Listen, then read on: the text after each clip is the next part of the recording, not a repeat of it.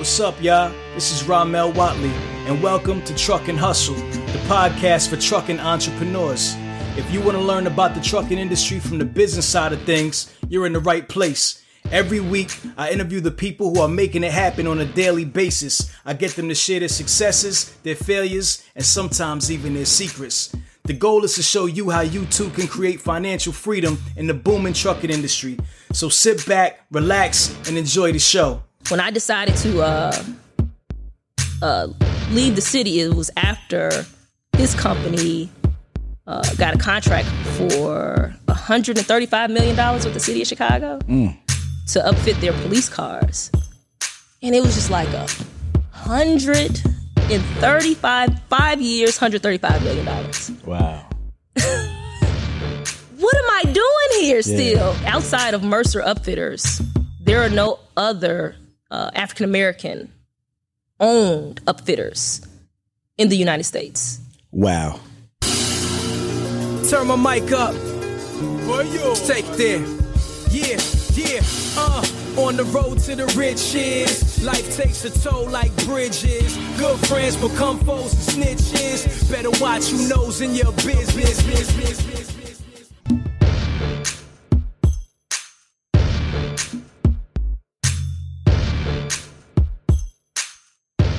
All right, all right, Hustle fam, Hustle fam. We are back with another amazing episode. And I'm currently in the Shy, Shy Town to be exact, with my special guest, Mrs. Rachel Mercer Coleman from Mercer Upfitters. Rachel, Rachel, welcome to Truck and Hustle. Uh, thank you, thank you. A pleasure to be here. Thanks Thank- for having me. For sure, for sure. So I always love to tell our guests and our audience that the riches are in the niches, right? If you can find a niche, uh, you know, doing something that maybe not everybody else does, you could potentially grow yourself a pretty, pretty decent business. I think that's what you've done here.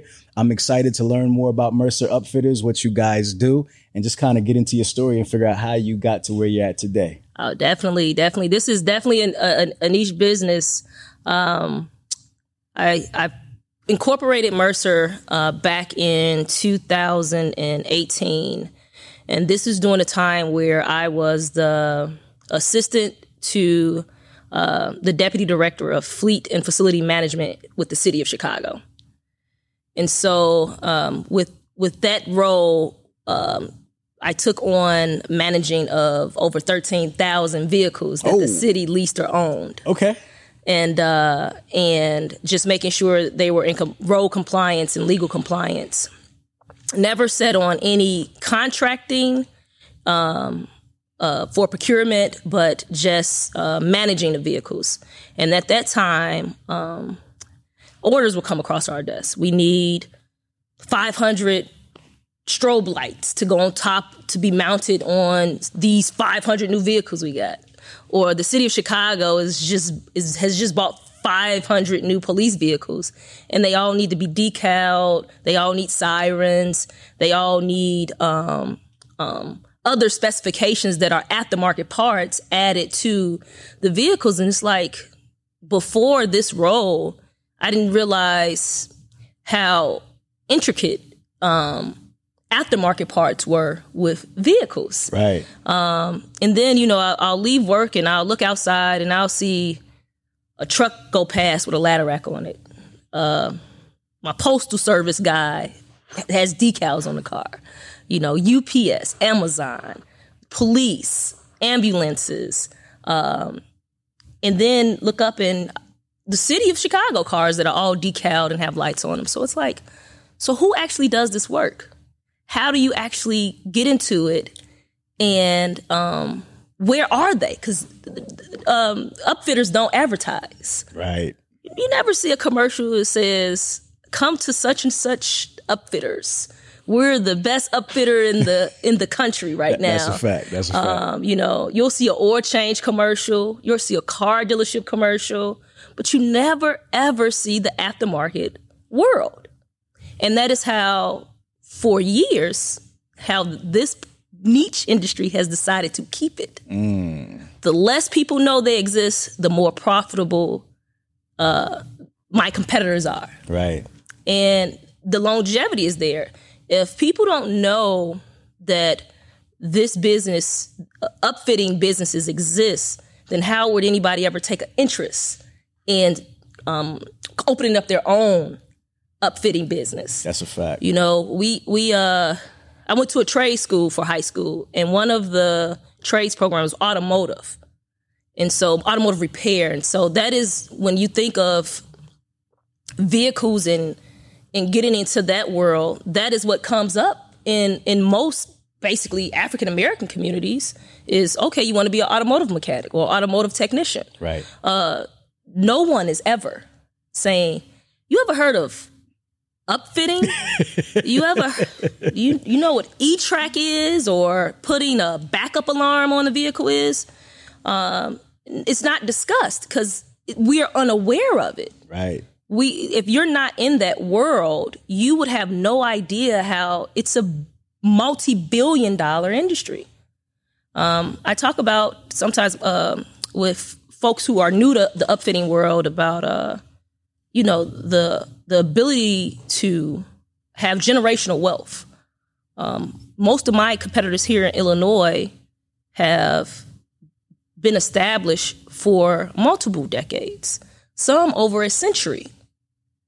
So imagine being an upfitter and being in business for over a century, where I just found out about upfitting, you know, a couple years ago. right, right, right. Facts. so imagine growing up in that environment where, you know, you have this one company who's been around for over a century and has been able to pass it down from generation to generation to generation, you know, making over $40 million a month. A month. Mm. It, and it's like, why? Nobody knows about this. Right, right. you know, you, you, you, you, because everybody drives home. You drive a car or you ride public transportation. You're going to eventually pass a police car. You're going to eventually pass an Amazon truck or a UPS truck or just your, uh, your utility people, Peoples Gas, Nicor, all of their vehicles have aftermarket parts on them. Right. Where do they go to get all that stuff at? Yeah, yeah.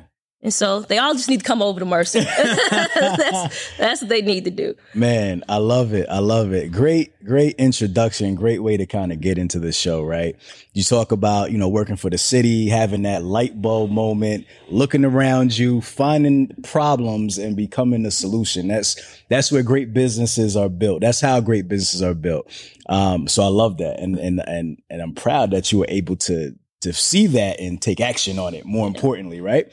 Uh, so so let's kind of get into your backstory a little bit, kind of let people know like, who you are and, and and what made you the person that you are today to to take action on such a business, right? Uh, so let's kind of go back. You're from Chicago originally, From Chicago. born and raised. Born and raised. What part of what part of the Chi you from? Um, Bronzeville area. Okay. Still live there to this day. Okay. So uh, grew up Catholic.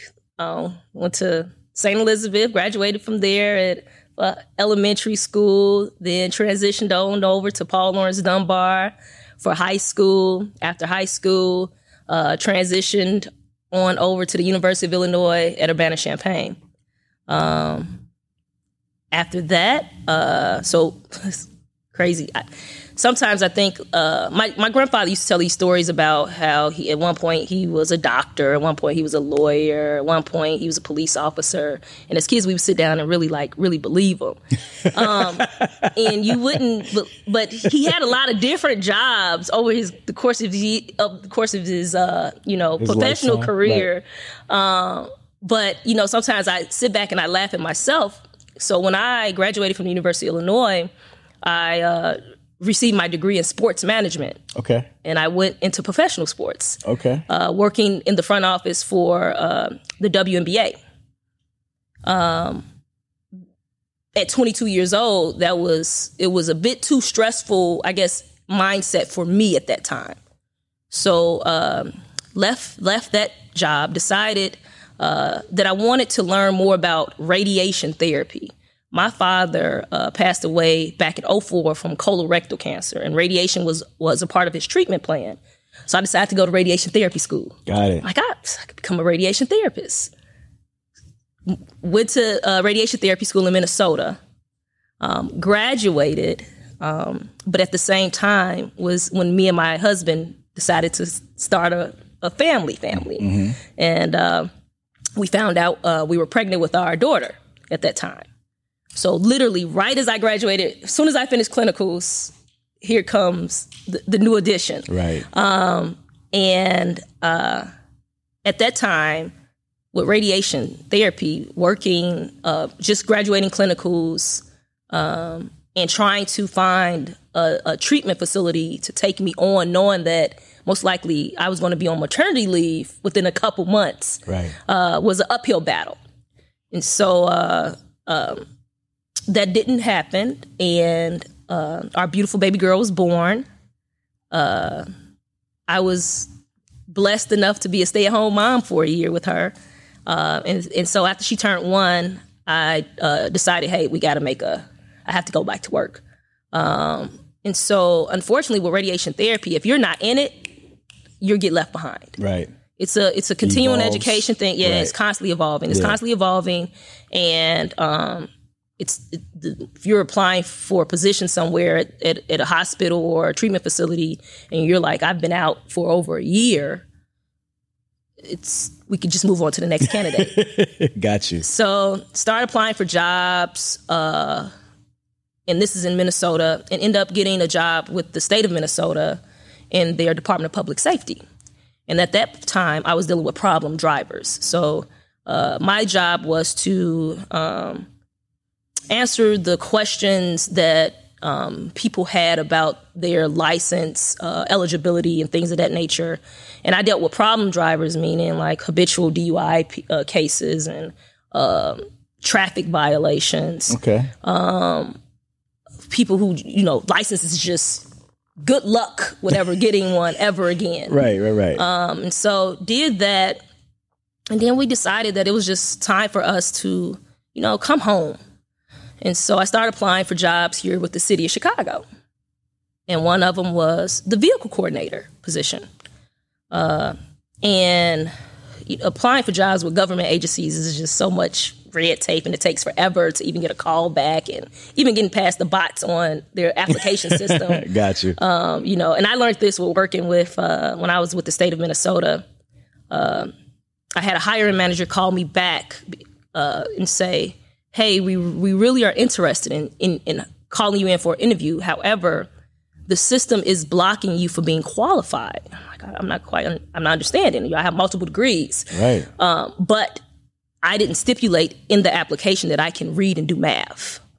But uh, really. this is how some of the and, and this is how I learned like how to apply for jobs online. If if the if the application is asking you for a specific answer, answer it back in their language. Yes, I am proficient at multiplication, division, Reading, writing, and arithmetic. all all of the above, along with these two degrees I have around my waist Right, right. and, a, and a couple thousands dollars worth of college loans. yes, I right, made it all the way through there. It's, That's so incredible. I had to. They told me I had to go back into the system, make sure I literally put that into the notes or whatever question box, answer box, Okay. in order to get past their firewall. Wow. Okay. And so from there, once it came time to apply for another government position with uh, another government agency, I was able to maneuver way easier. So got the call from the city, Right. like, "Hey, we want to interview for you you this for this position." Um, that process took about six months, and once I was hired, um I stayed in that position that I was hired in as the court, the vehicle coordinator, um, which basically all I dealt was I just made sure that all the vehicles, uh, like I said, were in compliance legally, that, that they were road safe, and that they had all of their proper uh, uh, license plates, insurance, things of that nature, because the cars are going over, they're spreading out across the whole city to different departments, uh, different um, employees, Got it. things of that nature. And so How many vehicles we talking about that you're overseeing at this time? at, at this time it was about 13,000. now 13, my thirteen thousand vehicles. Okay. And mind you the city they're constantly buying more and more and more and more and more and more and more. Yeah. Uh, to the point where now they they lease the majority of their vehicles because they're they're switching them out so often. Right. Um, and so stayed in that position for a year and a half. And uh, at that time, I realized that you know sometimes you look around and you'll be like, I deserve more than what is currently being handed to me. Um, I'm wait this position. I'm I've outsmarted this position. I can do this in my sleep. Right. And this is before the ability to stay at home and work. so Yeah. Yeah. and so and then I'm like, okay, I we live in Chicago now. I like Chicago is expensive. And so it's like I want expensive things as well. So I need to make more money in order to buy the things that I enjoy and provide the life for my children that I would that I once dreamed about. So I went to uh, the deputy commissioner one day and I said, "Hey, here's my current pay. I see that there are a couple positions open online. Um, All right, guys. Truck and Hustle has now partnered with Transpo CFO, powered by Venning. Transpo CFO offers a streamlined monthly subscription for businesses to consolidate their accounting, payroll, and tax needs into one flat monthly rate, saving businesses a tremendous amount of time and money while making their financial operations much smoother for the long road ahead. Check out Transpo CFO in the description below and tell them Truck and Hustle sent you. Now let's get back to the show. What are my options as far? Do you guys, you know, is is is because this is not stipulating if you're hiring from within or if you're going to hire from without. Right. and um, you know they'll have all these other stipulations on there that like who qualifies for it. Uh, it'd be like you have to be you have to have a a master's in mechanical engineering to manage vehicles, but it's to weed Right. people out. Like sure. if I have a master's, I'm going to be an engineer, Right. Right. Right. Right. Right. not going to manage a fleet of vehicles. exactly. Exactly. So he was like, "Yeah, just just submit. If it goes if it goes through HR, then we'll go from there." Because I told him, I said, I need a raise, or you know, I'm going to have to leave this department and look in other departments, you know, to to make sure that um, I am adequately being paid properly. Right.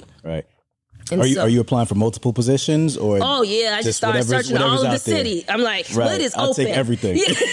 What is open? Right. You know. And, and, what, and what were you being paid at that time? Do you At the time, as a vehicle coordinator, I was being paid fifty five thousand, and this was back in two thousand and sixteen. you- okay. Um, so then I started getting calls from other departments because with with municipalities, everybody they like to hire within. So if you're already in their system, you know the system. Right. So you all you have to do is submit the application. They're going to check you first before hiring outside. Right. So I started getting calls. So I started letting my bosses know, like, listen, Department of Finance is calling. Yeah. About to be out. And so sat down, uh, and at that time, the deputy commissioner called me in his office, and he needed a new assistant. Okay. And they have the ability to hire their own assistants. It's just like a, having a running mate. So if I want to be vice pres- president, I go find my own vice president. Gotcha. And so that they have that uh, uh, ability to do that. And so he said, "Hey, I need a system. Are you down to be my assistant? How much does it pay?" yeah. He said it pays a lot more than what you're making now, but you lose your union status. Mm. And so you're you're going to peak, and it will not be any more growth. Right. You got a ceiling. Yep. As opposed to with the union, I'm always growing until I t- till it's time for me to retire. Right. And so, uh, so I took the position, and then that's when I was exposed to the upfitting part. Now it's like I'm learning about uh, E-track. I'm learning about ladder racks. I'm learning about sirens and, and lighting. And now I can speak the verbiage with our vendors. Yeah, I need uh, this roof mount directional light that wig wags amber and pauses red and you know the verbiage is now coming i'm, I'm knowing every part that's going on these vehicles now um, and i'm also seeing that there is no minority participation anywhere At all. not one minority business, not one minority salesperson, nothing. About how many vendors uh, is this work kind of spread across? If you could, So at that time. at that time, this was uh so how it works is for the larger contracts that the city owns. So the vehicles that the city that they own, they work directly with the upfitter.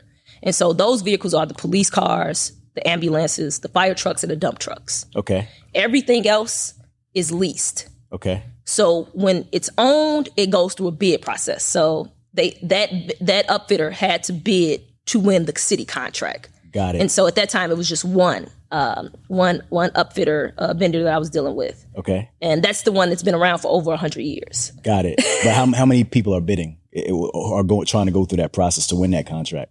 Mo- uh, the thing about it, it, it all comes back down to money. Okay. In dealing with any municipality or any government agency, you have to be willing to not get paid for a very long time, but still do the work. Mm. And Ex- so, expound on that. so- how does that work? you so right now with the state of Illinois, it takes them 45 days to pay me after we've completed a job. And so you, when you're bidding for these uh, government contracts, you have to have enough cushion to where you won't go bankrupt trying to fulfill the contract. So I'm spending out all this money on equipment. However, you're not paying me in a time frame where I can pay keep the lights on, Pay employees. so play forth and so on, employees. right? So it messes up cash flow because so much money is going out, but now I have to wait days. And it's just not with that with larger companies as well. Um, I work with one vendor, well, one company who is a fleet company, and in order to get paid within less than sixty days from them, I had to agree to take a a- a two percent cut uh, of the invoice uh, in order to get paid within fifteen days. Wow. So it's either I'm going to have to wait 60 Wait, days 60 or 15 at a lower at a lower price. price. Mm-hmm. Okay. So then that was wrapping my mind around that. Like, okay, how do I recruit this 2% I'm losing? Yeah. at, at, at, so, at, okay, so how long was it bef- until you started thinking to yourself, you know what, I, I could do this for myself? Like after you started doing it for the city? Yeah, yeah. So, um, like a, a, a year and a half into that position, I just started playing around with uh, some of the equipment, um, dealing with partitions and ladder and uh, shelving and lighting and, and just actually learning like how they work. Physically, like learning how, Like- how what they are touching them, feeling them. Yeah, yeah. Right. And uh, my nails are always my nails. so Right. um it uh it it really shocked a lot of the guys in the shops because we worked above one of the shops that I would like come down there and just observe or you know ask questions, pick brains. Right. and that wasn't really in the scope of your job, right? Like, Um, Just you go down on my lunch break. Yeah. that. Okay. Like, so what are you guys doing here? And and mind you, we they don't the city doesn't upfit their own vehicles. But if something like ticky tacky happens, like something that's minimal that could be repaired by one of the repair shops, they would just send it to a repair shop. Okay. And so now it's like, oh, so what what is this item called? And what is that item called? And uh, next thing you know, you know, I have an impact drill in my hand, and, and now I'm, I'm I'm drilling holes and and and putting nuts and bolts together, and you know, and it turns into a, it turns into a work of art when you're done. It's like this is so much fun. Yeah, yeah. And so uh so that was 2018 by the time I like started dealing with the equipment hands on as opposed to just ordering it. Right. And so uh And you, you also have access, obviously, to like the invoices. You see how much things cost in bulk, and oh yeah. you, you oh understand the margins, and you really get an idea how the business yeah. You're works, like right? I'm like what am I doing still working here? Right. Like right. but not realizing at the time the uphill battle that uh, that I would incur from leaving my nice cushy pension job um, to becoming an entrepreneur, Yeah. uh, and um, you know, and all the the loneliness and the empty bank accounts that you incur Right. once you become an entrepreneur because um, with our company i can't do it from home we have to have a workspace Right. in order to be licensed Right. it's nothing that i can uh, do from just from my computer i actually have to be here we actually have to have space in order to do it and so Now it's time to take on overhead Yeah. and uh, not realizing um, how just uh, just overhead alone can bankrupt you. Right.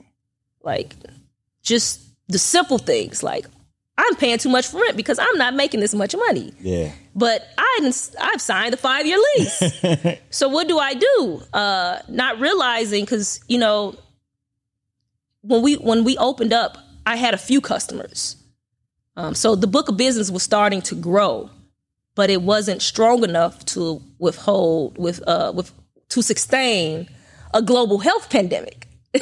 Got you. So once we got brick and mortar, Well, well, well, one sec before we get there, real quick, talk. Tell me about the day that you decided to quit your job and actually transition. What was your mindset? Talk about the emotions that went into that, and how did you make that decision? Who did you talk to?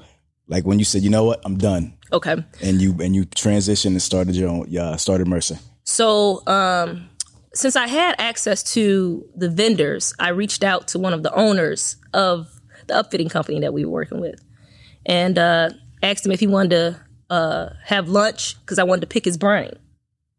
Um, and he was like, sure. And so we sat down for lunch, and I was like, I really want to get into vehicle upfitting. And he was like, Is this something that you really want to do? I'm like, Yes. He's like, We need, we need you. He's like, the outside of Mercer Upfitters, there are no other uh, African American owned upfitters in the United States. Wow, that's crazy. certified. That's that, crazy. That that is that is that are certified upfitters in the United States. So they were his company was struggling with a diversity issue as well because they were losing out on contractors because they couldn't find a certified minority partner to work with. Right, right. So he was like, he's like, you're going to win. Got it.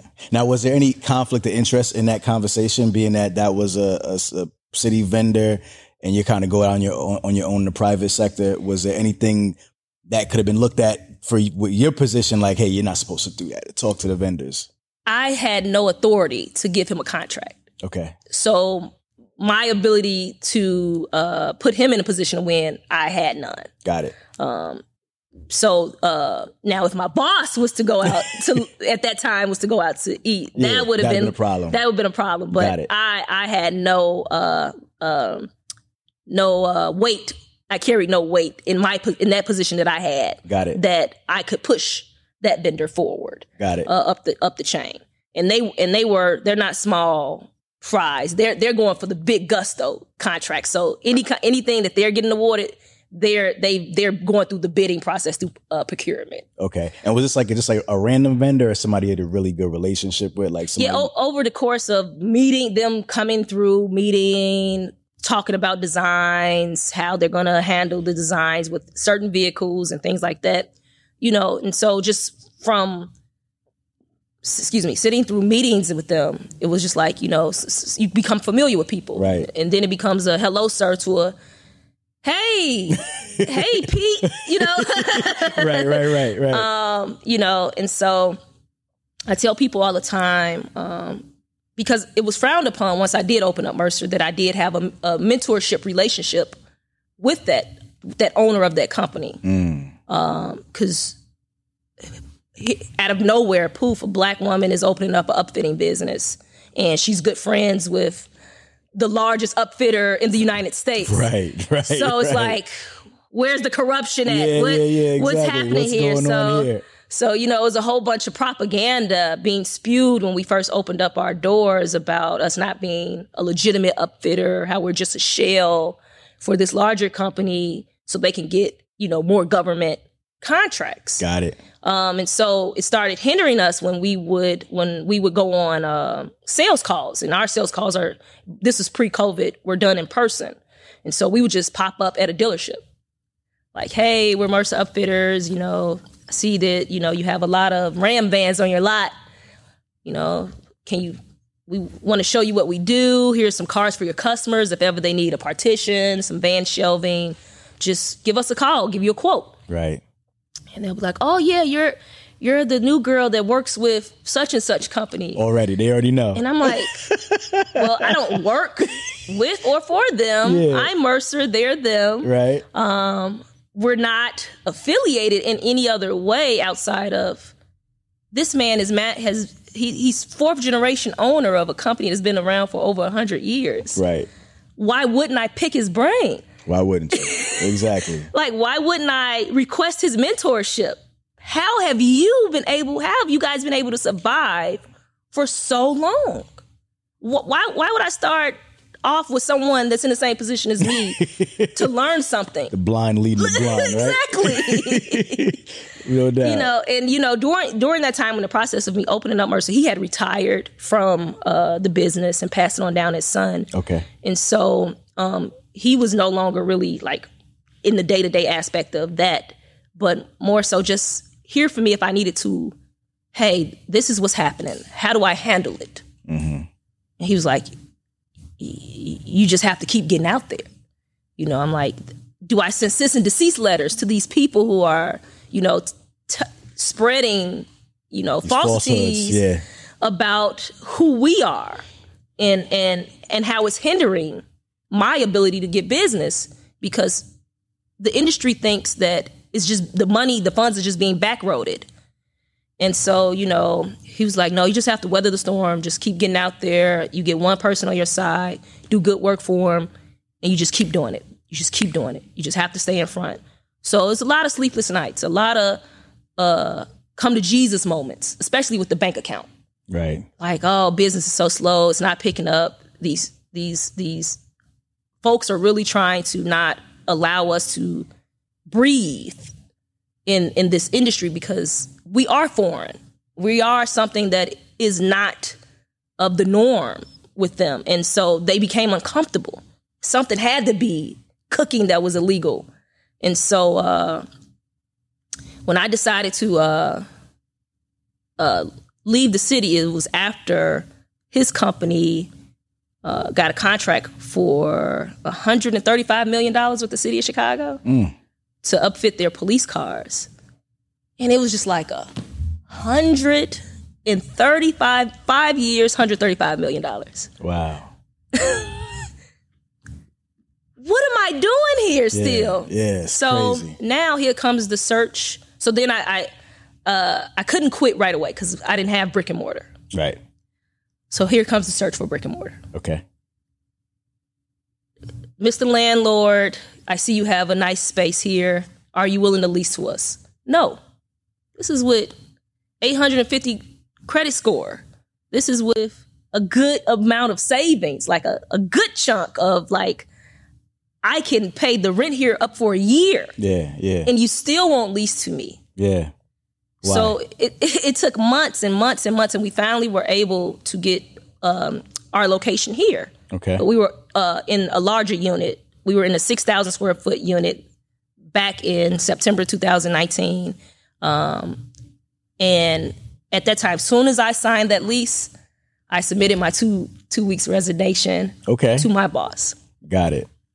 Now, my boss was just the deputy commissioner. His boss is the commissioner. And due to my position, his boss had to sign off on my resignation. Okay. So, of course, I have to have a meeting with the commissioner of fleet and facility management now about am I sure is that I want to resign? Like if is this the decision that you actually uh want to make? Right. They're like, it's no turning back. It's like once, literally once like you make this decision, that's your it.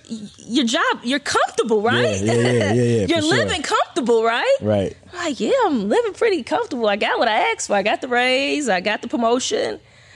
Where I'm happy I, to the point where I've been able to save up enough money and establish a good enough credit score to where I look uh, um, good to to lenders Right. to add more money to this business when I need to, since I'm starting it up. That it's time for me to go. Yeah. Yeah. hundred percent. hundred percent. it's time for me to go now. Um, and so he just looked at me. He said, I wish you the best. And he signed off on the resignation. Within uh, one day of So if I quit on say June 14th, by June 15th, no more health care, no more anything. So I was scrambling. I was like, I got to get my kids to the doctor. We got to get to dentist. We got to make sure, you know, everything is, I get as much as possible before everything just leaves. Because Exactly. it's going to leave. I'm like, Let's like, do it all. Let's go yeah, get, get our teeth clean. yeah, Let's do it. Let's do everything, everything. everything. And so uh, once I left, it was just uh, us in an empty space, empty 6,000 square foot space. Got it. Like, what do we do now? Hit the it. ground running. Hit the ground running. Okay. So space is secured. Uh, like you said, empty, 6,000 square foot space, but you don't have any product, No product. right? No so product. I'm assuming you know where to find product. How do you go about getting that? Talk about that transition. Now, product in this industry, it is very hard to buy direct. Um, the manufacturers of these products and their salesmen, I wouldn't say the manufacturers, but their salesmen and the way this industry has been ran for so long, um, is that they don't like anything new. And so uh, we were able to become a Cargo Master distributor, and Cargo Master sells van equipment, which are ladder racks, uh, partitions, uh, van shelving, uh, which is the base that goes into any work van that you're seeing. So whenever you see an Amazon truck pull up, you'll see or or UPS truck uh, in the neighborhood. They have that sliding partition door that they go and walk to the back, and they have the parcel uh, shelving that flips up, or they're able to put stuff on. So we were able to. Uh, I was able to meet the owner of Cargo Master at that time at a uh, trade show. Okay. Introduce myself, let him know that I was trying to, you know, what I was trying to do with Mercer. He said, just give me a call. Sent out his salespeople. They looked around the space. They said, okay, yeah, this looks good. How much can you agree to buy up front? Right. So I'm like, I'm like, how much do I need to buy? right. Right. Right. So they're You- like, you uh, at minimum, it needs to be a thirty thousand dollar buy. Thirty thousand, no problem. Here you go. I want this, this, this, this, this. Right. I want this many partitions, this many ladder racks, this, this, this amount of van shelving. Right. So this is all in, I want to say September, November of 2019. Now let me ask you real quick. How how do you know the amount of units of what that you want to purchase? So now, due to COVID, I don't stock much Okay. because when COVID hit, that thirty thousand dollars was just sitting Got it. and still looking at me and me looking at it. Got it. But prior in, in a normal market. in a normal market, um, you you should at least have at least fifteen thousand in stock of stuff that could go like this. okay. And what is the popular stuff that is, gets turned around? Oh, uh, every vehicle, every van is going to get a partition Okay. because that's the safety steel that goes behind the driver. So if they're carrying any parcels, this stops anything from flying forward uh, and, and hitting them or uh, damaging the windshield. So that's off top. Partition. Yep. partition is off top. Uh, van shelving. If you're part of any trade, electrician, uh, plumber, they all need uh, storage bins and organize organization bins to put their stuff. And so you're always going to have uh, a, a shelf or two inside of a um, of a van. Ladder racks, and they're, they're the most expensive. And so there's that's kind of on the higher end of clients. At this time, Mercer was only we were only dealing with other small uh, companies, so under other small trade companies. We didn't really have any large clients at the large company clients at the time Okay. who can afford a two thousand dollar drop down ladder rack. Got it. Now, you know, our guys, our customers at that time, yeah, we they could do a partition and a shelf. You know, that's that's a thirteen hundred dollar build, and and and they're good to go.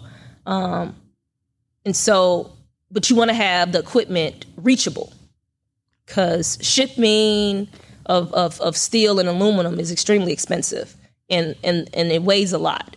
And so the more it weighs, the more expensive it is. Right. And so you want to have enough in stock to where when that customer does call up and say, "Hey, can I just bring it in tomorrow?" You want to say, "Yes, you can." right. you right. don't want to say, "Well, give me about five to seven business days. I got to sh- get it shipped here." They're It's gone. not gonna work. Right. You you lost them. they're, they're gone. Uh, so uh, you you always want to have you know the basic in stock. So Okay. I I stock partitions. I stock van shelving. Ladder racks, not so much. Uh, that that person really wants a ladder rack, they they're okay with waiting until it comes in. Right. And so uh, and and and and and and that and that was the hard part about just learning how not to overspend when you're an entrepreneur. Right. I tell my husband all the time uh, when we first started, we would be buying like uh, nuts and bolts that came with the equipment, but we'll go buy some extras. And I'm like, no, use whatever comes with the equipment first. Right. Because at the end of the day, when we look at our, our margins for the month or our checks and balances for the month, and we see where money went, and it's just like, why do we even, why are we spending money on this stuff? And we have it? Right. you know and so and, and it all adds up. And so uh that was that was that was a, a, a huge um thing that also hurt us during covid. The fact that we still had all this equipment sitting and was was unable to recoup from it. And like no money was coming in during that time. Right. but we still had all this equipment. And uh and we were just stuck with it felt like Yeah. and so, uh, but lucky for us, you know, we we maintain a positive and relationship with Cargo Master to where when business did pick up back up, you know, the, we got back to flow. Um, I try my best now uh, to diversify, but that's another thing when you mentioned about equipment. When I said it's very hard to come across it at a favorable price. So, say my discount with Cargo Master is forty percent off retail. Um, so therefore, you know, I can mark up forty percent because I'm still co- or come in a little bit under because I'm when my customer Google's the part number that I'm putting on there, Right.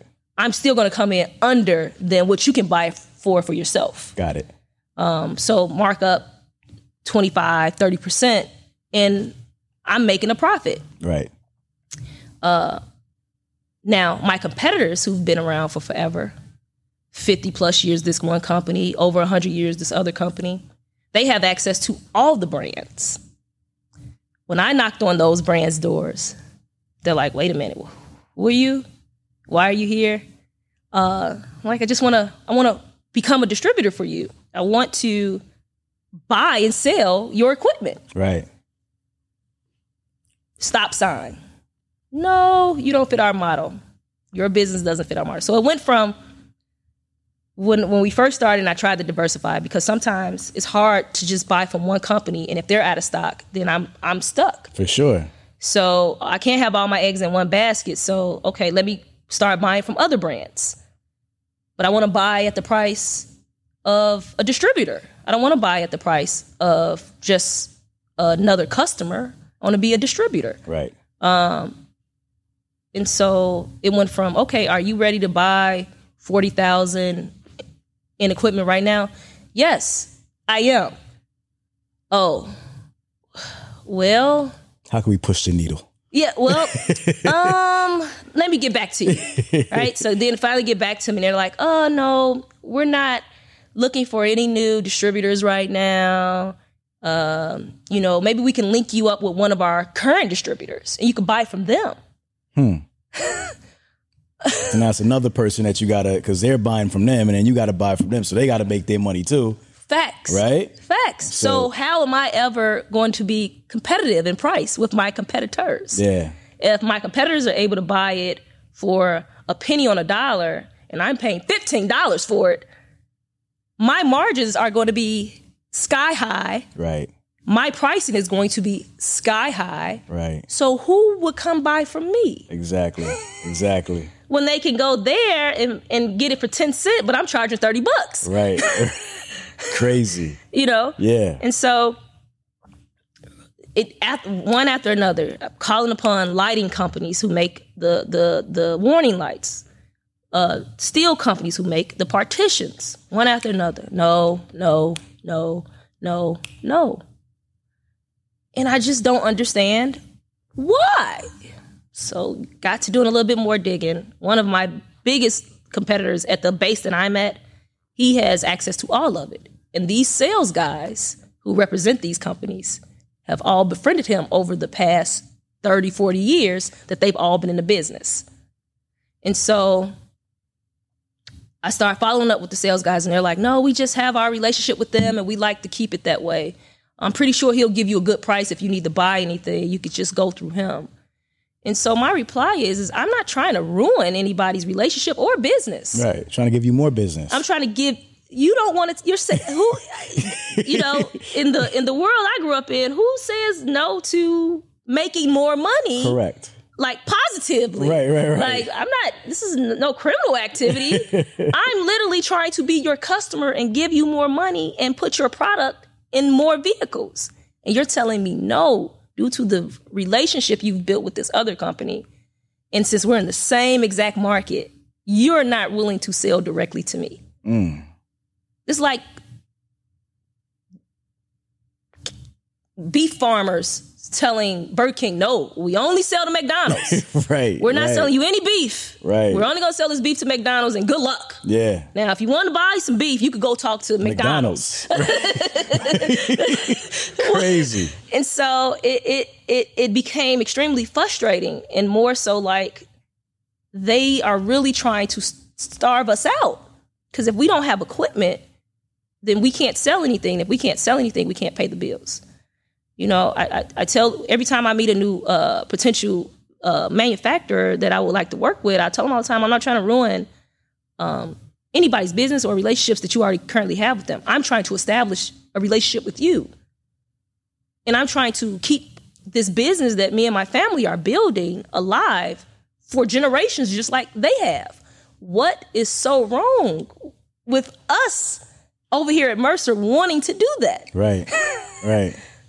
why why is that why is that con- considered a threat to the economy or the ecosystem that you guys I've already built, established. have established? Yeah. and, and and and me just trying to just hop in it. And so yeah that that that's one of the biggest hurdles. You know people say uh you know cash flow is always going to be an issue with any small business. But the biggest hurdle is being able to have access to material and sell it at a favorable rate to where you're you're um, you're able to compete.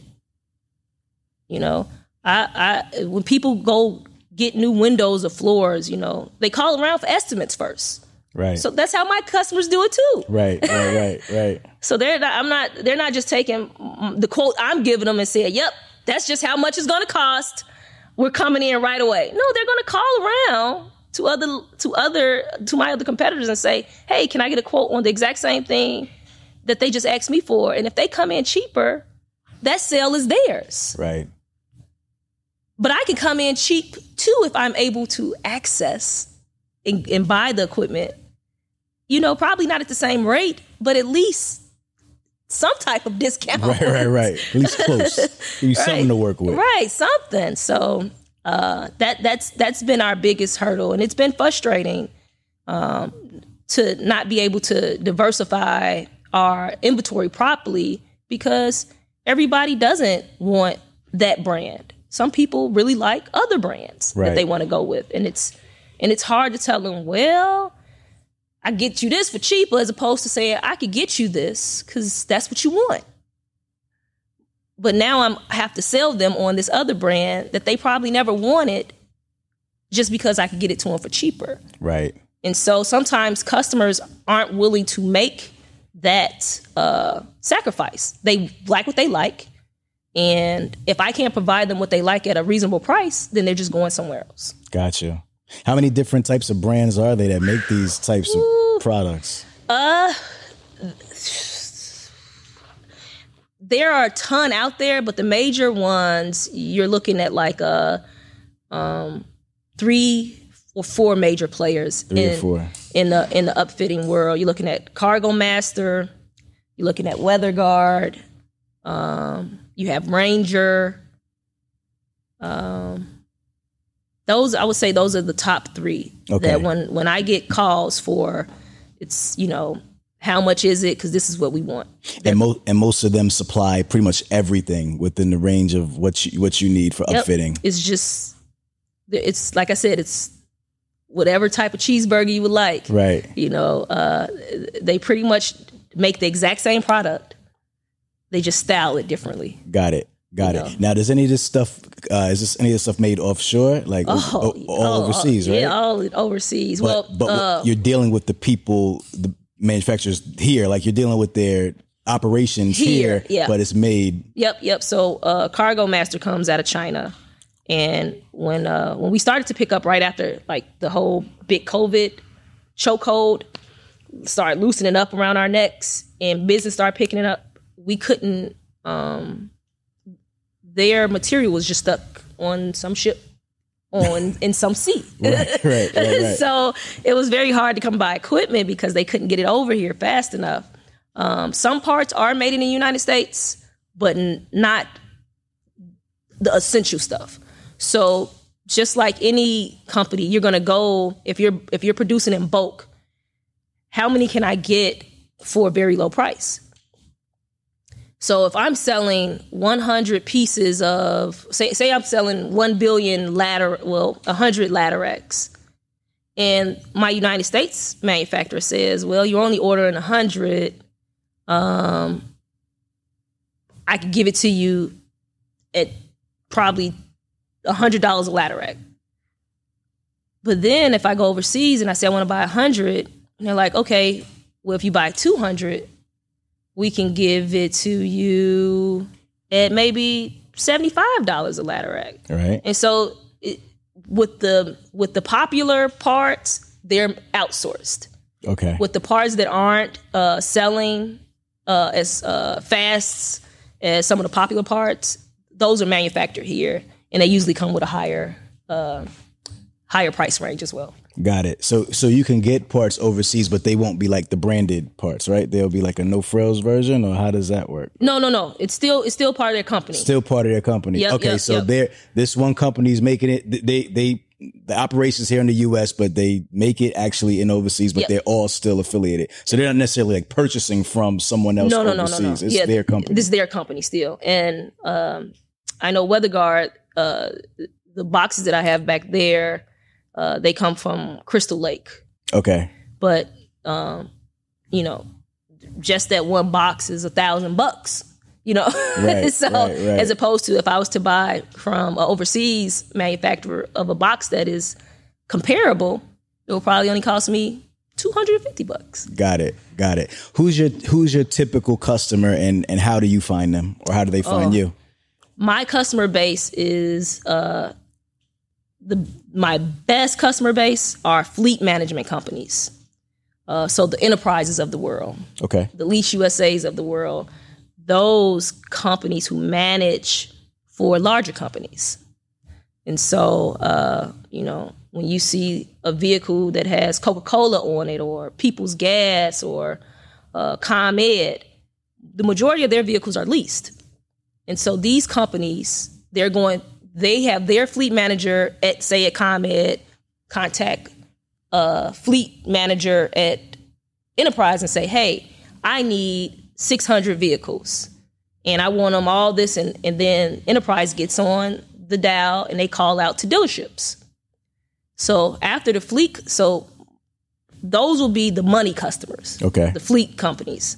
Um, the keep the lights on customers are the dealerships Okay. because they're constantly dealing with, uh, you know, small trades companies. They're also dealing with the larger companies. So those fleet managers that work at these dealerships, who in their in their in their commercial fleet department, you know, they're selling high volume of work vehicles and trucks. And so you want to get on their radar just to say, if they have a customer come in and buy a van one day, uh, they can pass on my card or my booklet and say, hey, call them. They they do some upfitting. You can get a quote for them. And so then that's when our uh, I call them our onesie twosie customers. You know, Okay. it's one guy starting a business, probably you know, he has one truck and he wants to you know get it to look like a work truck. I probably won't see him again for another 10 years until, you know, he's exhausted that work truck. Right. But he knows to keep coming back and that dealer and I have established relationship to where his customer was happy with what we did and that customer will most likely go back to him to buy his next truck.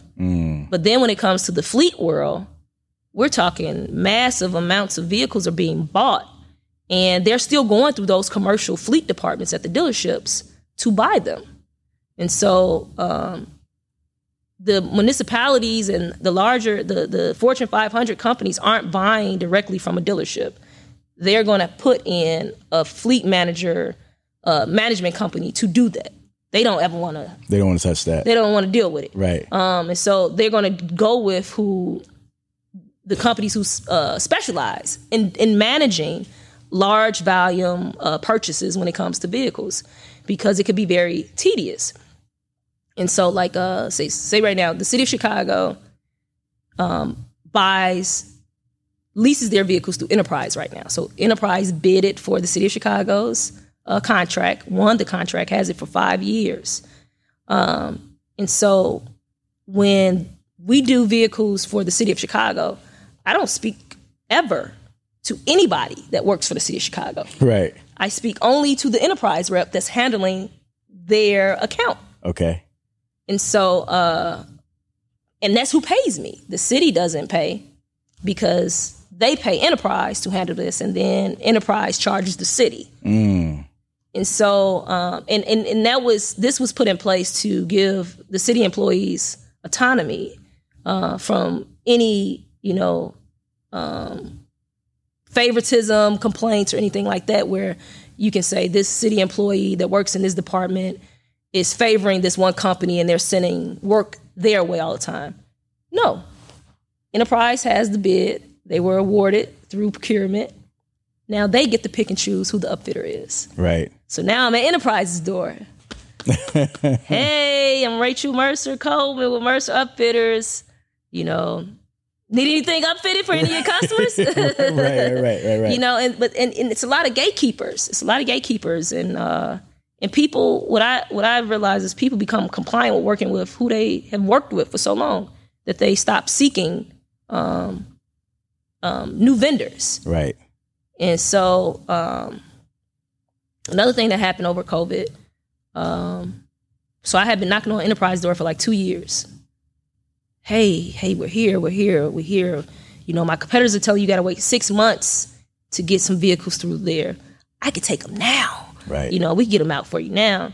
And so just dealing with salespeople, emailing, nobody returning emails, nobody returning voicemails, nobody, uh, you know, looking at the brochure and giving me a call and saying, hey, got your brochure in the mail, saw the pricing, let's go for it. In July of 2020, the mayor of Chicago put an executive order in that any business that currently held a city of Chicago contract had to be compliant with having partnered with a minority owned uh, business.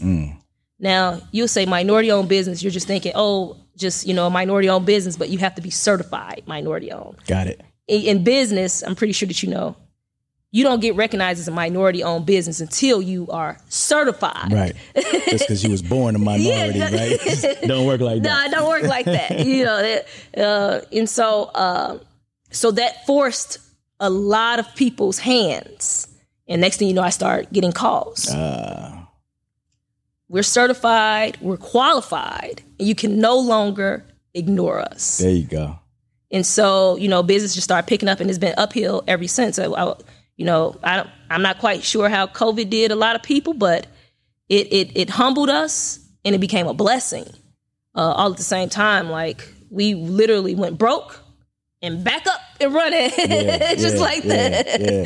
And so, uh, um, that that's where we are now. With you know, if and and and now even with the state of Illinois, they have a business enterprise program they've established as well. To if you're a certified minority owned company in the state, they are now you just register with them. They are now linking you with their their vendors that hold contracts to say this company is in alignment with what you do for us right now. So why haven't you partnered with them? Right. Because all of these contracts have that spend already written in the contract to where it says, um, you know, when you partner with a minority owned contractor, you know, out of say with say go back to the police contract, 135 million dollars. The spend for minority participation was 10%. However, I didn't I wasn't certified at the time that contract was issued out. Right. And so they were able to just waive it. And so all that money still just went to the the the the vendor that won the bid as opposed to because they were able to show proof that there was no qualified certified minority owned company in in uh, the state of Illinois that can would be able to fulfill uh, that need. And so uh, but now even with those contracts being issued, once you register with these uh, government agencies and you you are certified and you are recognized, they are now willing to link you with already established prime contract holders Okay. to say, "Hey, this this company fulfills the need that we're asking you to find. Right. Why haven't you reached out yet? Right. Right. Right. right. Like, what's what's going What's on going here? on? Yeah. Yeah. because taxpayers have already paid for this part of this this contract to be paid to underserved, disadvantaged businesses. And so we're not going to continue to honor our contract with you if you're not honoring the contract. And so now they have to just show proof and and and and and partner. It's it's and it was and this is something that I did not realize before going into business at the how hard it was to uh, say, hey, you know, we we are capable and we are here to do the exact same work that you do, but not get recognized for it. Right. Just to be like, oh, good luck, you know, but not and no one forcing it. And so what COVID did, it it, it made all of those uh, government entities and larger entities do an audit. They did an audit and said, What's going on? we don't have any minority partners. Yeah. Yeah. Yeah. and now, you know, and, and, and it was such a big push and it still is. And, and, and that's the thing about getting uh, black owned businesses uh, uh, uh, marketed and, and name out there, which was non existent before Right. COVID. Right. And so now we're in the midst of, you know, trying to recover from COVID and, and everybody is popping up with support small black businesses, support small black businesses. And so the government and, and their many different departments had to realize like, we really don't support small black businesses. So let's audit. And, and that's what occurred. They start auditing their own books and realizing that they had zero minority participation across the board when it came to vehicle upfitting. And here you have a certified company right here that nobody is utilizing. Yeah. And you're allowing your contract holders to ignore without any checks and balances. Right. And so now everybody's on a checks and balance system No when it comes to uh, uh, if you if you hold any of those type of contracts. Mm. Um, and so it's, it's just been uphill, and uh, we've been truly blessed and grateful that uh, it it it it has been beneficial for us um, because, like I said, we actually know what we're doing here. Right. So it wasn't like, oh my God, don't send us any customers. We really don't know anything. No, send them all right, Right, now. That- that's that's that's actually a good point. So when the floodgates kind of opened up, I mean, how did you guys handle that? Because you went from kind of zero to hero, right? Like right. you had to order a lot of parts. Like how how'd you maintain to be able to fulfill all those? Now here we are back to cash flow. we had went so long without making any money. Right. So now it's like, okay, uh, let me knock on this bank's door uh, and, and see how far we could get. Of course, we didn't make a huge profit in 2019 because that's when we just opened. And so when I'm providing tax paperwork to lenders, they're like, and you want how much? Right. Right. Right. Right. Right. Right. You're like, mm, mm, I don't know give you about this. that. So you know, had to come back to some of my customers, especially the larger ones who want to, who take, uh, you know, month, month and a half, two months to pay. That we are unable to uh, honor those terms. You know, we would have to get paid. You know, net seven, net ten, net fifteen. I can't go past that. right. Um, and so with, with with the vendors that I was still in, that I was still in good standing with, uh, you know, I was still on a net thirty with them. So ordering equipment and then paying them back in thirty days, it, it kind of balanced out our cash flow issue. And then especially with the customers paying quicker, uh, faster now, Right. um, and uh, it, it, it just it just it just meshed. It just meshed until you run into like working for state governments. It's just a whole nother. Whole nother monster. Ooh. Did, did, any of those other uh, vendors ever have a change of heart, like start opening up the doors, like to where they do business with, you know, mi- minority owned businesses, these people that these kind of gatekeepers that are kind of keeping you out? Or is that still Oh, still a no. kind of a same issue? It's still a no. They'll link me with uh, a distributor that they already had in their network that's close to me, and but the, uh, you know it's a little bit more now. I see it for what it is. Right. You know, one part I get it. You're trying to protect the current distributors that you currently have, so you're trying to generate them some revenue and send business their way. However, um, why wouldn't you want to make more money for your company? right. you know, if I buy directly through you. And so now what has occurred is uh, some vendors are now still directing me to their distributors, but I'm still getting like the same discount. Okay. okay. Uh, Magically. Yeah, I'm, I'm, I'm still getting that forty percent off of retail, Right. But I'm but I'm not able to buy directly from the manufacturer. Okay. I have to go through their They've, distributor. they've compromised. right? Because I'm like, I'm like, I'm like, because anytime I, I meet with a a, a, a vendor of a, a, ma- of or a manufacturer of whatever light, steel, aluminum, I tell them to come on over. yeah. My lot's full. Right. My, my lot's full, and I'm trying to give you some money. Right. Right. Right. come check us out. We're working. We're Right. working. yeah. Exactly. And so, you know, even after the nose, just start rethinking, and I and I'll get an email saying, "Hey, I want to link you with such and such company out in whatever town in Illinois. They're one of our distributors. You can, uh, we're going to set you up in the system, but you'll be buying through him, Gotcha. but it'll still be at."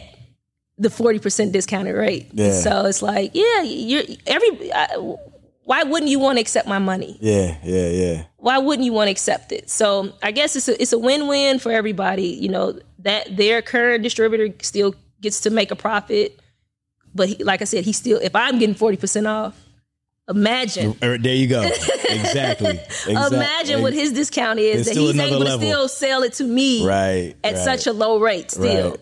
Um, and um, and but the drawback is is when you go to these manufacturers' website and they say get a quote or find a distributor near you, you know my name won't pop up, but theirs will, right.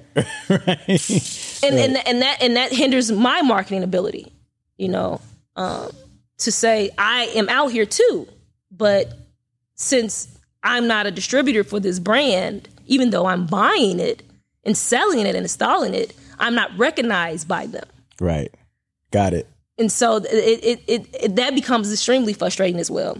So what I did is I just started putting uh, their logos on my website. Here is who I sell. Mm, y'all gonna know Yeah, you, one, one way or another y'all gonna know here is who I sell. We sell all of it. You know, um, call us. We we can get whatever you need. right And so uh, that that that that was something that you know, just a lot of thinking. I think as an entrepreneur, um, you you have to constantly stay on your toes. Um, you have to constantly be thinking about how do I stay relevant? How do I not become complacent? And you know, people calling me now as opposed to me calling people for Right. business right you know you know how do i not um, get lost in success and saying well i'm comfortable um, you know eating um, you know ground beef. I'm comfortable in eating ground beef. I enjoy it.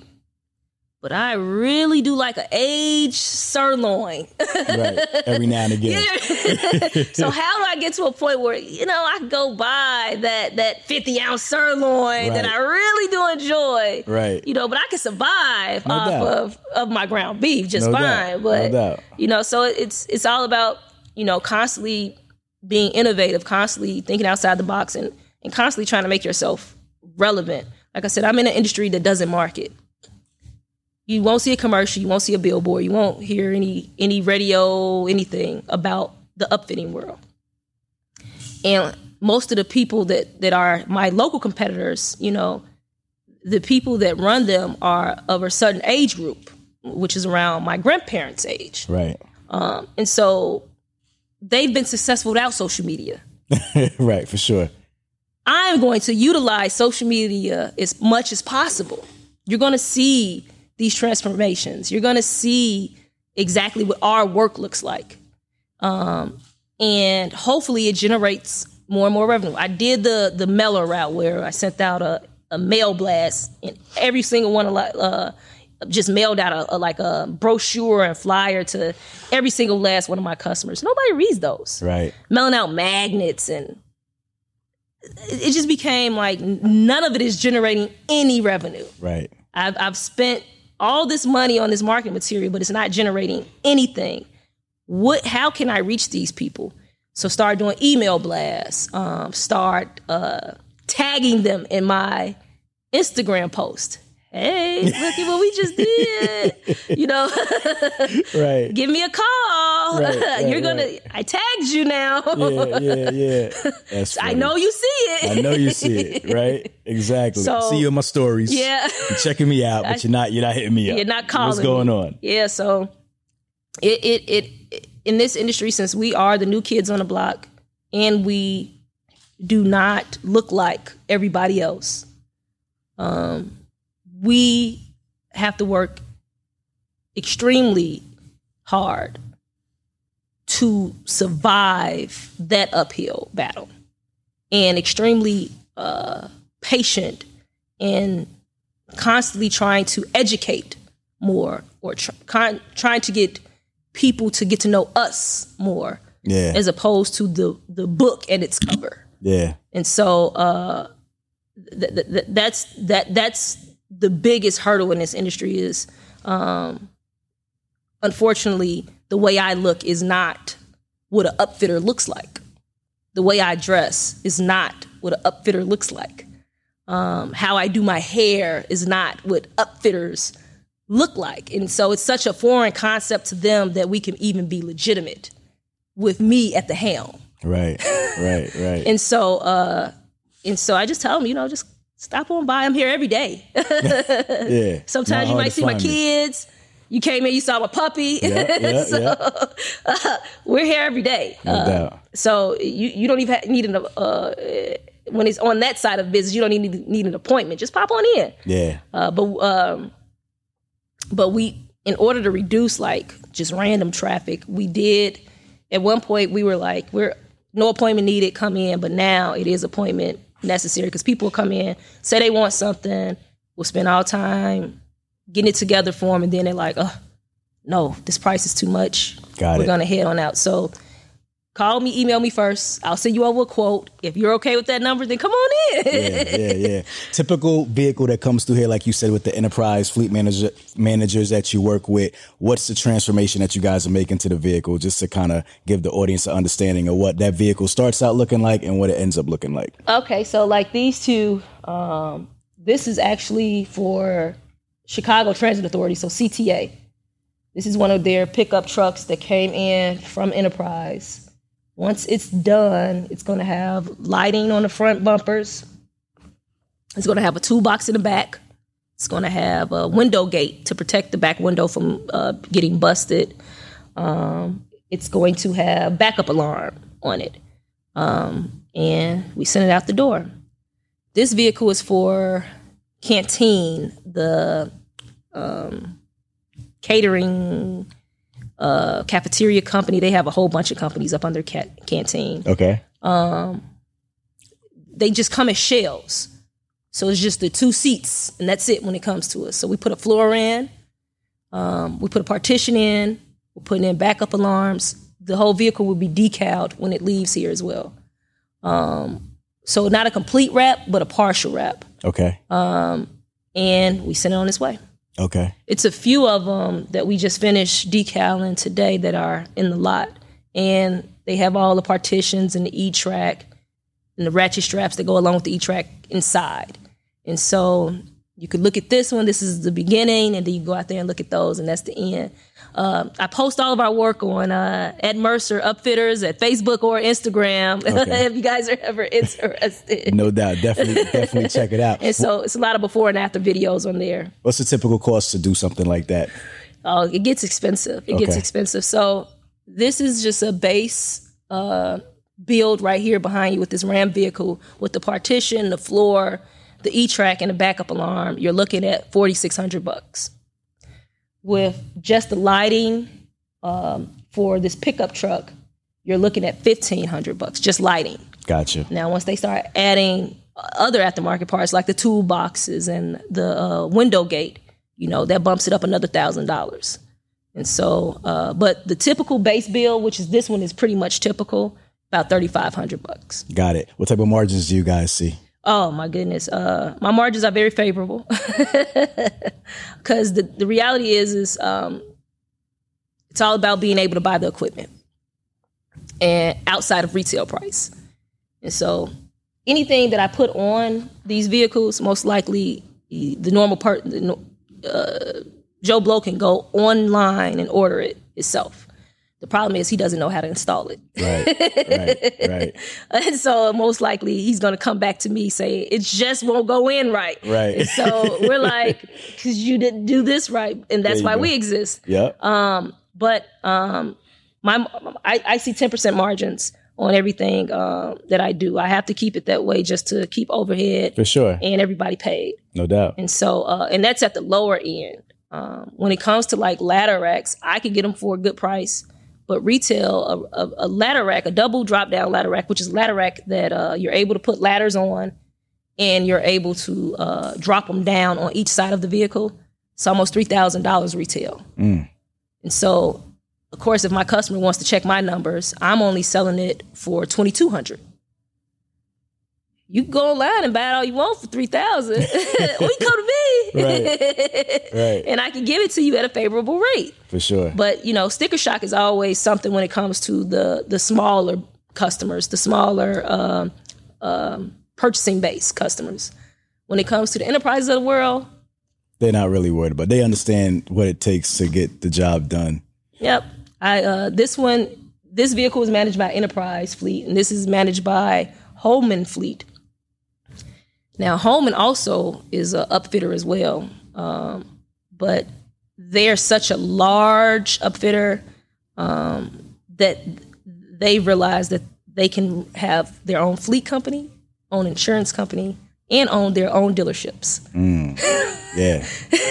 But they're so large that sometimes some of their customers have um, just a handful of vehicles that need to get upfitted, and and it just doesn't match into their uh, their build process. They're they're an assembly line.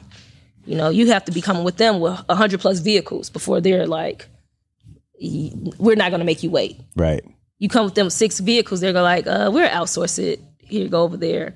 Now with Holman, since they are already in the upfitting business, when I send them a quote, they know that the prices are where they need to be Right. Because this is what they do as well. Right. Right. Right. so, uh, and it, and it works out because it's not it's no back and forth. It's no haggling. It's no uh, well, you know. what I always think about the Chris Rock skit from uh, Saturday, not Saturday Night Let me get Live. one chicken. Yeah, Uh, yeah, no, get you something. off of uh, in living color, in living Yeah, color, yeah, in living yeah, color. Uh, how much? How much is that? Well, that's ten dollars. Uh, how about you just let me lick it, and, and we, how would you be? No, Right. so I don't have to deal with any of that when it comes to the larger companies because they are familiar with the industry and how expensive everything is. Right. Um, Inflation has been a killer this year. Uh, you know, the same ladder rack that I could have bought a year ago for twelve hundred bucks, now it's costing me uh eight, it's eight hundred dollars more. So now I'm almost at two thousand dollars for the exact same part Wow. Um, and it it the lighting lighting that I could have bought for forty bucks is now uh, costing me uh, sixty five bucks. You know, it, it and of course I have to increase my pricing Right. because I'm like, I'm no longer seeing a profit really with these. Um, and so inflation has been definitely terrible, I think, on all small businesses just to just try to afford what we used to could afford. But now, you know, it, it has gotten so expensive. So hopefully things change. But Something will give, right? yeah, but your your business is more so lean towards enterprise accounts, right? Than than like yeah, the we lean towards more towards fleet management fleet companies. management companies. Yep. So we though we're knocking on all their doors, and you know you don't you don't really realize how you, you it, just by being like a just a car renter, you just think Hertz Enterprise, Dollar, Ace, they're just all into just renting cars. Right. So like just here here's a car, one car there, one car there. No. They are managing pretty much the world's vehicles right now that are on the road. Wow. Any large company, AT&T, T-Mobile, uh, any large brand is being managed by a fleet company. Wow. And so uh, we just did 90 vehicles for Lease USA, and their customer is Sunrun, which is the electrical panel company that just was awarded this huge contract uh, with the United States of America to um, turn people's homes into uh, electrical solar powered homes for gas and electrical. And so they get their money off of going to people's homes and putting up solar panels and bam, now we're reducing the car re- reducing the carbon footprint. Yeah. And so they ordered 90 vehicles just from this one dealership here in Illinois. And uh, we we were able to win that contract. And so 90 trucks that came in looking like this, but they left blue. Uh, and um, we wrapped them with all the sunrun decals. It was complete wrap. Um, and ladder rack, not, uh, yeah, ladder rack we put on there and a toolbox. And so that's just that one leasing company Right. that has this large client. And so then you start talking more. Who else is your clients that you guys are managing? Right, right, right. And you're like, oh, U.S. Sailor too. what do they need? Yeah, yeah, You yeah, yeah, yeah. And so you, you start looking around at, you know, all these cars and vans on the road, and you're like, every single one of them has an aftermarket part on it. Like, it's not a day you're going to drive down the street and don't see a vehicle with some aftermarket parts on it. Impossible. Yeah. And and it's such a and it's and it's crazy that no one ever questions where do you even get this stuff from? Who's Right. doing it? Right. You know, we, I, I look at I tell people sometimes I, we're the the cardboard roll at the end of your toilet paper. Nobody Right. ever thinks about where Where does that roll come where from? does that roll come Right. from? You just discard it. No one thinks about the roll. Where does that roll come from? Yeah. Like, who makes that roll Right. that goes in the holds the toilet paper together?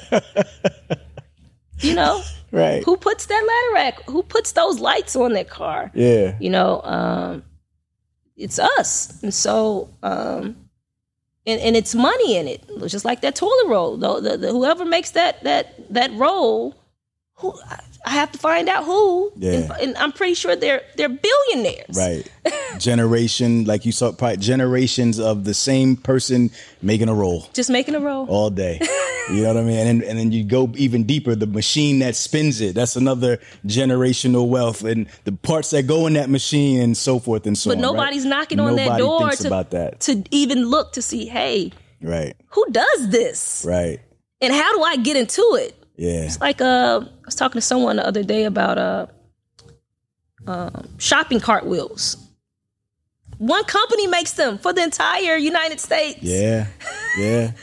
One, That's the wheels on shopping carts. A- even if you think of like elevators, like the like elevators and hotels, Yeah, and it's, it's like Otis. Oh, that's it. They have a monopoly on every. I think there's maybe one or like two other companies we, that we've do done a couple of their vehicles. but they do everything, They and they do it have a monopoly on all elevators, and there's elevators everywhere. Everywhere. But nobody's like, how, how can we disrupt this? How can we make elevators too? Yep. Yep. It, it it's amazing how we as a as a community, as a culture, we have not been given the wherewithal to I guess, dig into industries. Right. It's what we what's on the surface. We know these certain industries exist, and so we just fall in line with finding jobs there, as opposed to saying, what else is out there that is lacking diversity, that is lacking our involvement. Um, you know, we I'm in the process of trying to start a training workforce program with city city colleges of Chicago, because um, they have um, they have the automotive program, they have uh, an aviation program, uh, they have a um, like a steel, I, I, but it's something about with steel, like working it, bending it like a pipe bender and things of that nature. But these are all programs that I can benefit from any person that's going through their that program to come and be an upfitter. Right. They all know their hands. They they their way around a tool. Uh, they understand the concept of building, and I can train anybody on how to do this. Um, and so it's like those those kids that come through those programs, they finish those programs, get their certifications, and now what? Where do I get a job at? You know, some of these places when it comes to aviation, because um, they they're um, they're aviation mechanics, but most people stay at those jobs for forever, and so it's not a lot of turnover or retention. Right. And so, yeah, you have this certification as to being a mechanic, but who's about to hire you right now? There's an aviation school literally right on the corner, right here on 38th, just opened up. Um, and literally, you walk in there, they have like dissected airplanes. it's just parts everywhere right. where they're teaching these kids, um, you know, how to fix airplanes and build them. But the reality of it is, is after they leave there, how fast can they get a job? Here I am saying, you know the difference between an impact wrench and an impact drill? Come see me. Right, right, right. Come and see me. We can we can we can get you get you on a vehicle immediately. And uh, so trying to establish that with city colleges. So um because they have the bodies. Um, and unfortunately, a lot of people aren't hiring. A lot of people probably wouldn't hire from those specific programs. And so, but the people still need work. Facts. And so, you know, just, but of course, once again, working with anything that's managed by the government is kind of a lot of paperwork, bureaucracy, talk to this person, talk to that person, talk to this person. Yeah. So it's like eventually how do I how do we establish this? And so now it's just more so um, passing the paperwork around to get approved and hopefully by the beginning of next year we'll have these kids rolling in. Uh, 90 days of training, uh, trying to set it up to where um, 90 days of training, um, City Colleges pays for the, that for those 90 days. Yeah. After those 90 days, if I want to keep them on, then now they're now they're my employee. Dope. And so it's more so like a paid internship. Yeah. But, and and they have the funding. It's just more so how to make it um, get it approved. Yeah. How to get it approved, basically. So that's what we're working on now. Got it. How many staff do you guys have now? Four. Four. It's four of us, and uh, uh, working, working, working all the time. Um, round the clock. Round the clock. You met my husband earlier. He's the director of operations, so this is his baby. Got it. The garage is his, and so um, um, we sit down. We discuss what we have coming up daily, what's on the board, how what's priority, what needs to get out faster, uh, what inventory I don't even let them worry about inventory. I still do inventory because I'm the one that's still ordering it and right. uh, making sure the numbers make sense when we're ordering it. So um, let him have, have we'll have billion dollars worth of inventory here. He'll be like, but when are we going to sell it? When are we going to sell it? Yeah, uh, yeah, yeah. So um, he handles the garage and the guys more so, um, and I'm I'm everything else. Got it. And so if you're looking for a sales team, here I am.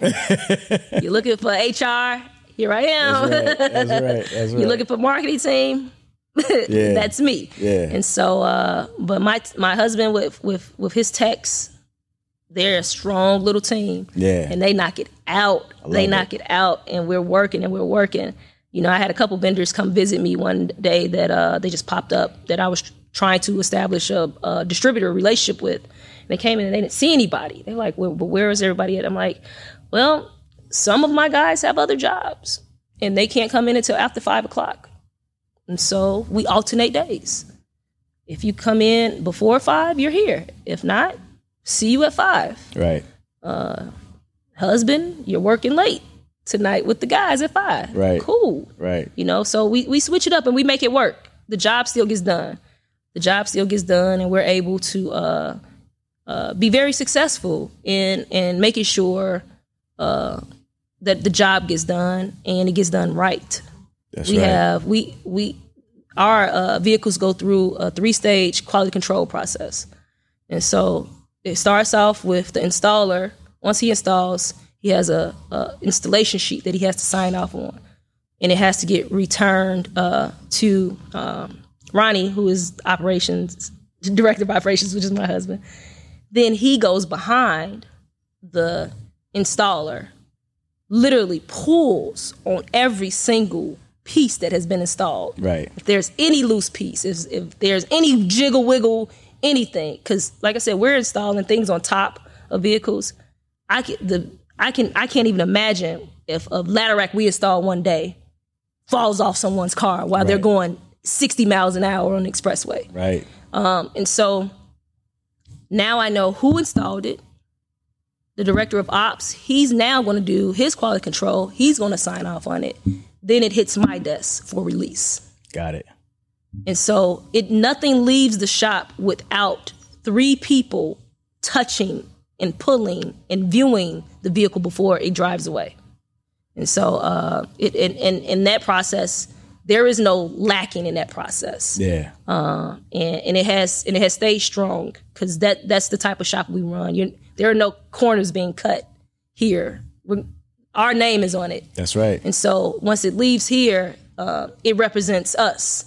And um, I, we've worked too hard for anybody to say that installation is trash. Yeah. and bring it back. No, that's never going to happen. There you go. And so uh, we take pride in it.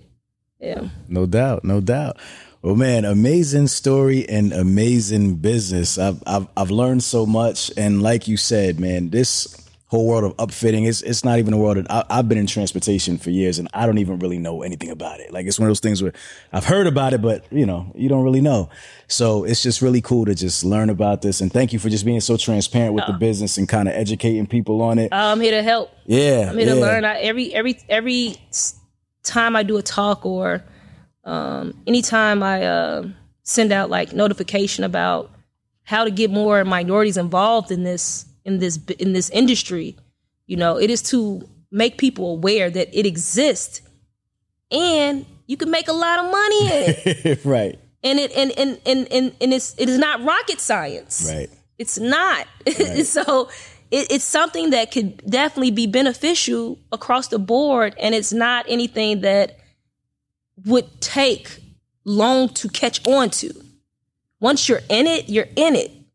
Um, and I'm just trying to just trying to open the world's eyes to this to this industry because my competitors would like to keep it a secret. Right. Because the more, if it's only three, four of them, they can get all the business. Right, that's right. If nobody else exists, and so now you know it's just time for a change. There you go. Nah, I love time for a it. change. I love it. All right. So customarily on the show, we always have two things at the end. We have to obviously know, let people know where they can connect with you Okay. and learn more about you personally, social media, all that stuff. And then we always end with the final thought, which is something entrepreneurial, spiritual, wherever you want to take it. Few, you know, jewels to leave the audience with, right? So let's start with where people can connect with you and learn more about Mercer Upfitters, and then we'll go into that final thought. Alrighty. Um, we are on all your social media platforms at uh, Mercer Upfitters. Uh, and we're located right here on the south side of Chicago, 1430 West 38th Street, uh, 60609. Uh, I can also be reached by email at rachel.mercer at mercerupfitters.com or by phone at 773 425 3931.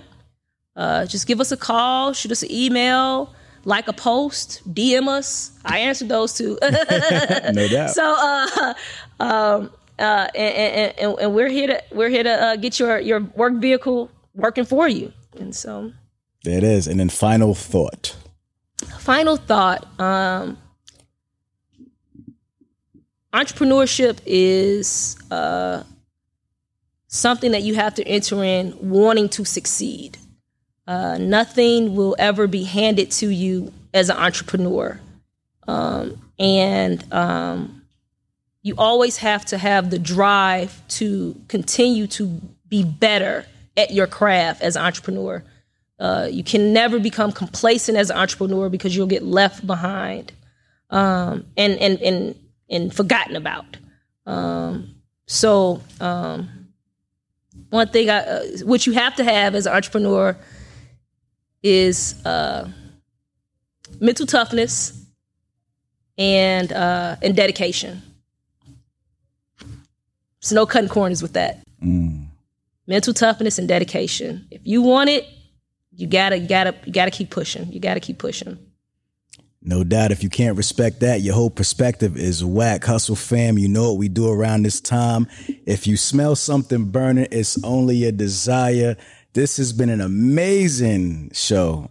I'm so grateful to have shared this it's time with you, pleasure. Rachel. Um, man, myself, Rachel, Mercer Upfitters, make sure you come check them out. Even if it's just to hop in the DMs and just say you were inspired by uh, the show. I appreciate it. You know, do that. Um, Hustle fam, we out.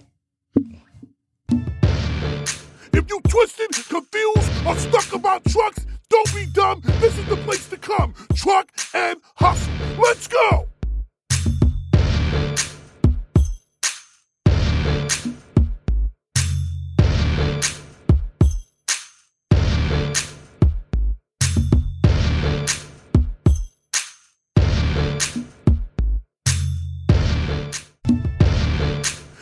Twisted, confused, or stuck about trucks, don't be dumb. This is the place to come. Truck and hustle. Let's go.